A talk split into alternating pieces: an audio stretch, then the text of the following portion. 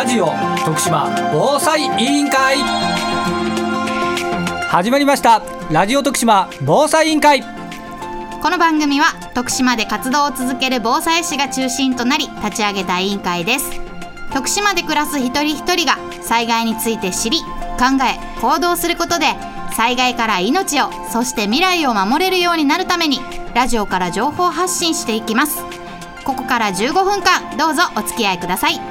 この番組は FM ビザンのスタジオから毎週金曜日朝8時から8時15分そして毎週木曜日午後5時から5時30分まで2週分まとめて再放送しています。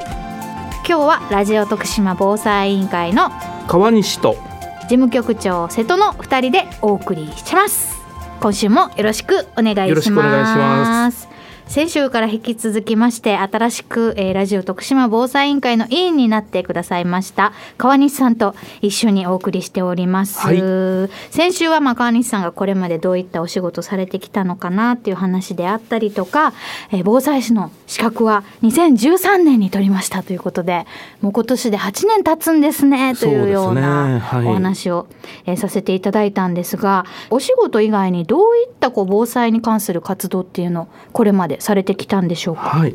あの学校さんのご依頼で、えー例えば、えー小さなお子さん保育園幼稚園それから大学までですね、えー防災事業をおやらせていただいたり、それから地域の自主防災会企業さん、えーなどにあの防災講話あの依頼で行っておりました。うーんとあとは直近ではあの防災士会の活動で、えー社会福祉施設さんの職員さんへ、えー AED ですね。あの皆さんあの、お街ではい。見,、見かけたり、うん。あのオフィスに置いてあるとこもあると思うんですが、えー自動体外式除細動器っていうのがあのお正式な名前、えーなんだそうですけど、はい。赤かオレンジ色の,、はい。あの箱に入った、うん、えーの使い方の実習を今月末に、あ。はい、させていただきます。そうなんですね、本当に幅広い活動をされてますよね。年齢層もすごく幅広い印象があるんですが対象として。そうですね。紙芝居使ったりのところもありますし、はい、紙芝居使ったりはい。プロジェクター使ったり、はい。実際にリアルにその AED を使って講習をしたり。そうですね。それとあとはあのいわゆる、えーロープではい。結びをするロープワークなどもやっております。ロープワーク、これはあれですか？自衛隊の時のご経験なんかも生かされたりとあ、あの自衛官はほぼみんなできますので。そうですよね、はい。結び方何パターンか覚えたらさまざまな使い方ができる、こうやるとがっちり締まったりとか、うん。例えば体を縛るときに痛くないとか、へー。いろいろできますあので。背負う場合とかですね。のイメージですかね、まあ、そういったロープワークの講習なんかもされているということですよね。こちらあの日本防災士会の徳島県支部にも、まあ、入会されているということなんですけども、川西さん。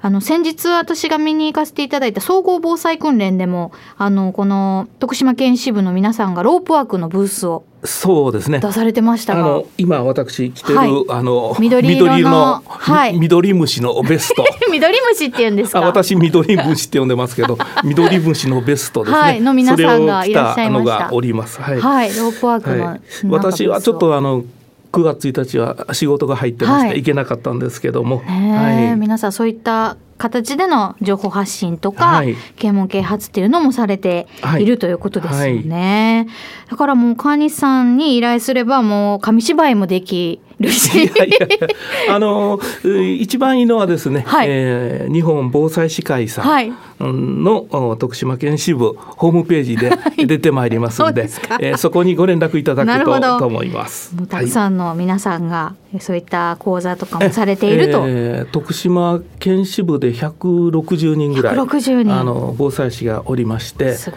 い。えーそれぞれあの得意技を持ってますんで。そうですよはい。ね、なんか聞いた話では警察官の帯の方であったりとかそうですね。警察消防の OB の方であったりとか、はい、で自衛官は私ですね。自衛官さんって案外少ないんですよねもっと。少ないです少ないです。ね先ほど聞きましたけども、はい、で、えー、自主防災会の役員さんというような方が、えー、徳島県支部にあの入ってらっしゃいますじゃあそういった皆さんともこう情報を共有したりしながらも活動を続けられてきたということですよね。はい、そしてなんとその今お仕事をされているハローワークの方でもこれ防災以外にもなんか講座をされたりとかされているということなんですが、はいはい、あの今月末、はい、えー、9月の29日と30日、はい、えー、午後からあアンガーマネジメント。はい、えー、アンガーは怒りですね、はい、マネジメントはまあ管理するっていう意味なんですけど、うん、自分の心のねえー、怒りの感情トレーニングっていうので、えー、90分ぐらいの予定で、えー、2日間同じ内容なんですが、はい、駅のハローワークの奥のセミナールーム、はい。えー、コロナ禍なんでねすいません少人数限定で。はい、あの今受付中です。そうなんですね。9月の29と30の2日間それぞれまあ1日ずつやるけれども内容は同じで、どちらに来ていただいても。そうですね。はい、こちら念のためあれですか？事前のお問い合わせが。そうですね。事前の問い合わせ先がですね、えー、ジョブカフェ徳島。ジョブカフェ徳島。はい。あのこれであのホームページが出ますので、はい、アンガーマネジメントの9月29、30、うん、はいえー、ちょっと覗いてやってみてください。はい、気になります。アンガーマネジメントに関心を持ったきっかけとかって何かあるんですか？はい、あのー、穏やかに見えそうでしょう、私。穏やかに見えます。えー、あのぼーっとしてるんですけど、怒りっぽかったんです。本当ですか？過去形です。過去形。怒りっぽかったんです。でもそれにはやはりこう理由があったりとか、考え方であったりとか、はい、そういったところが。あの気が短くて。はい。消毒しない方のアルコールを口から入れると 怒りっぽくなっちゃう。それはちょっとよろしくないです、ね、よろしくないです。でこれはいかんと、はい、なんでこんなに怒りっぽいんかなっていう分析をした時に、うん、いやこれは他の人のせいじゃないと自分がいかんのやと、うん、自分のせいで周りもあの嫌な気持ちにさせる怒り方をしてると。それでなんかできんかなっていうのでアンガーマネジメントにたどり着きました。はい、実際学ばれてやはり変化というか。あ自身が変化しました。ありました、はい、じゃあそれをやはり周りの方にも伝えて。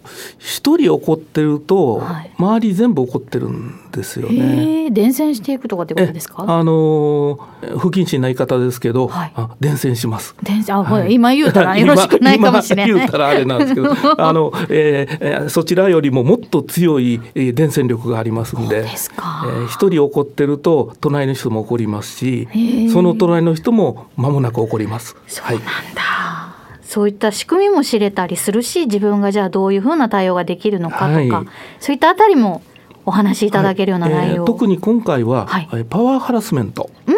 えー、去年の春に法律ができましたが、はい。はい、その説明も入れて。なるほど、はい、あじゃあもうやはりこのキャリアコンサルタントのお仕事にもしっかりとこう結びついてということですよね、職場でのそういったアンガーマネジメントっていう、はい、あの職場の中のパワーハラスメントあのアンガーマネジメントを使って、うん、えー、なくしていこうと。いうような講座です。ですね、はい、とても大事なことだなと思います。こういったメンタルなところって災害時にもすごくね、私今気になってきてて、はい、まあ防災もそうですけど、その避難所においてのそういうメンタル的な話であったり、そういったあたりも気になるので、まあアンカーマネジメントとイコールではないかもしれないですが。はいいろいろまた教えていただきたいなと思っております。はい、福祉避難所を運営される方に、はい、えー、前職社会福祉協議会に私おりましたので、はい。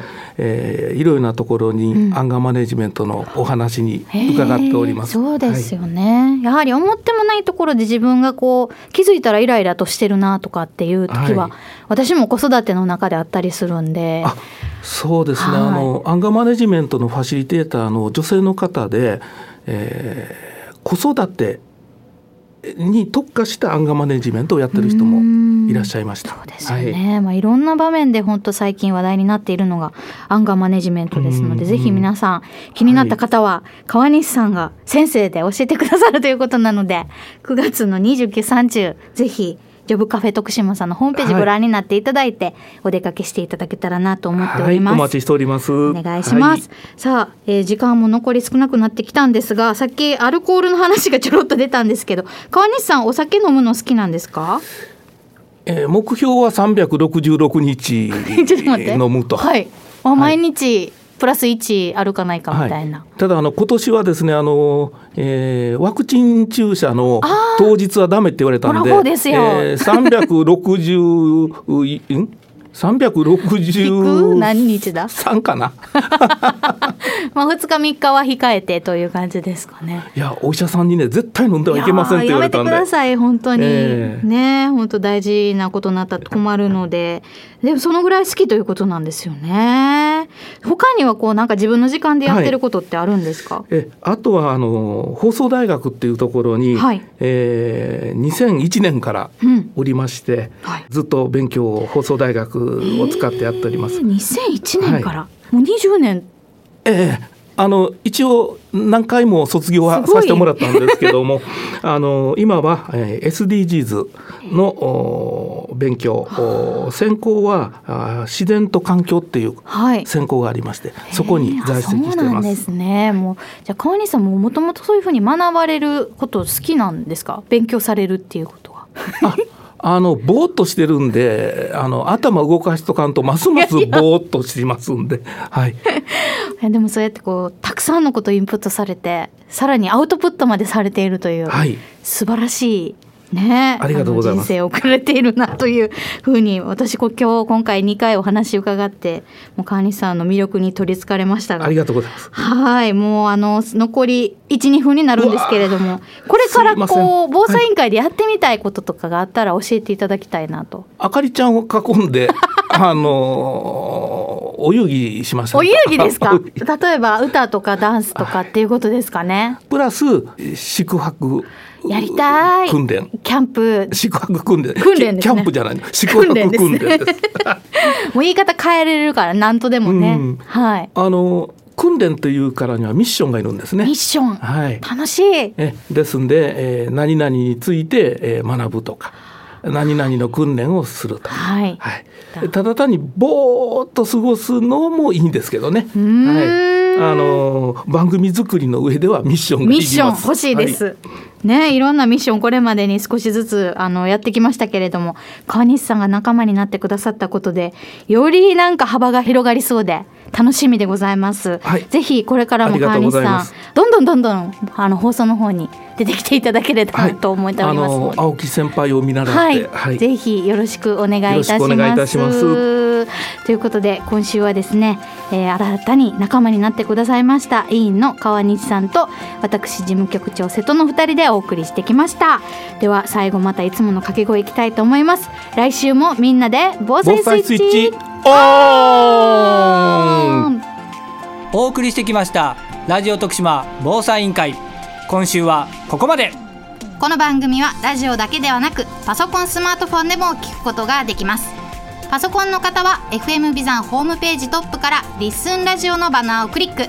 スマートフォンタブレットの方はリッスンラジオのアプリをダウンロードして中国四国エリアから BFM791FM ビザンを選択してくださいラジオの電波が届かないエリアの方もとてもクリアな音質で番組を聞くことができます。是非お試しください。それではさようなら!